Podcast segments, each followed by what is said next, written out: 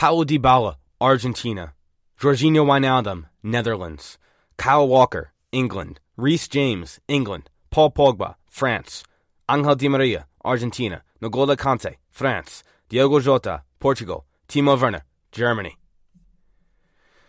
These are just a few of the big names who will be missing the World Cup this year due to injury, which is why I think this will be the World Cup that we see youngsters step up into the bigger roles that we saw James Rodriguez step up into with Colombia in 2014, just like we saw Benjamin Pavard step up into that right back role with France in 2018, and just like we saw Renato Sanches step up into that center midfielder role uh, with Portugal in 2018.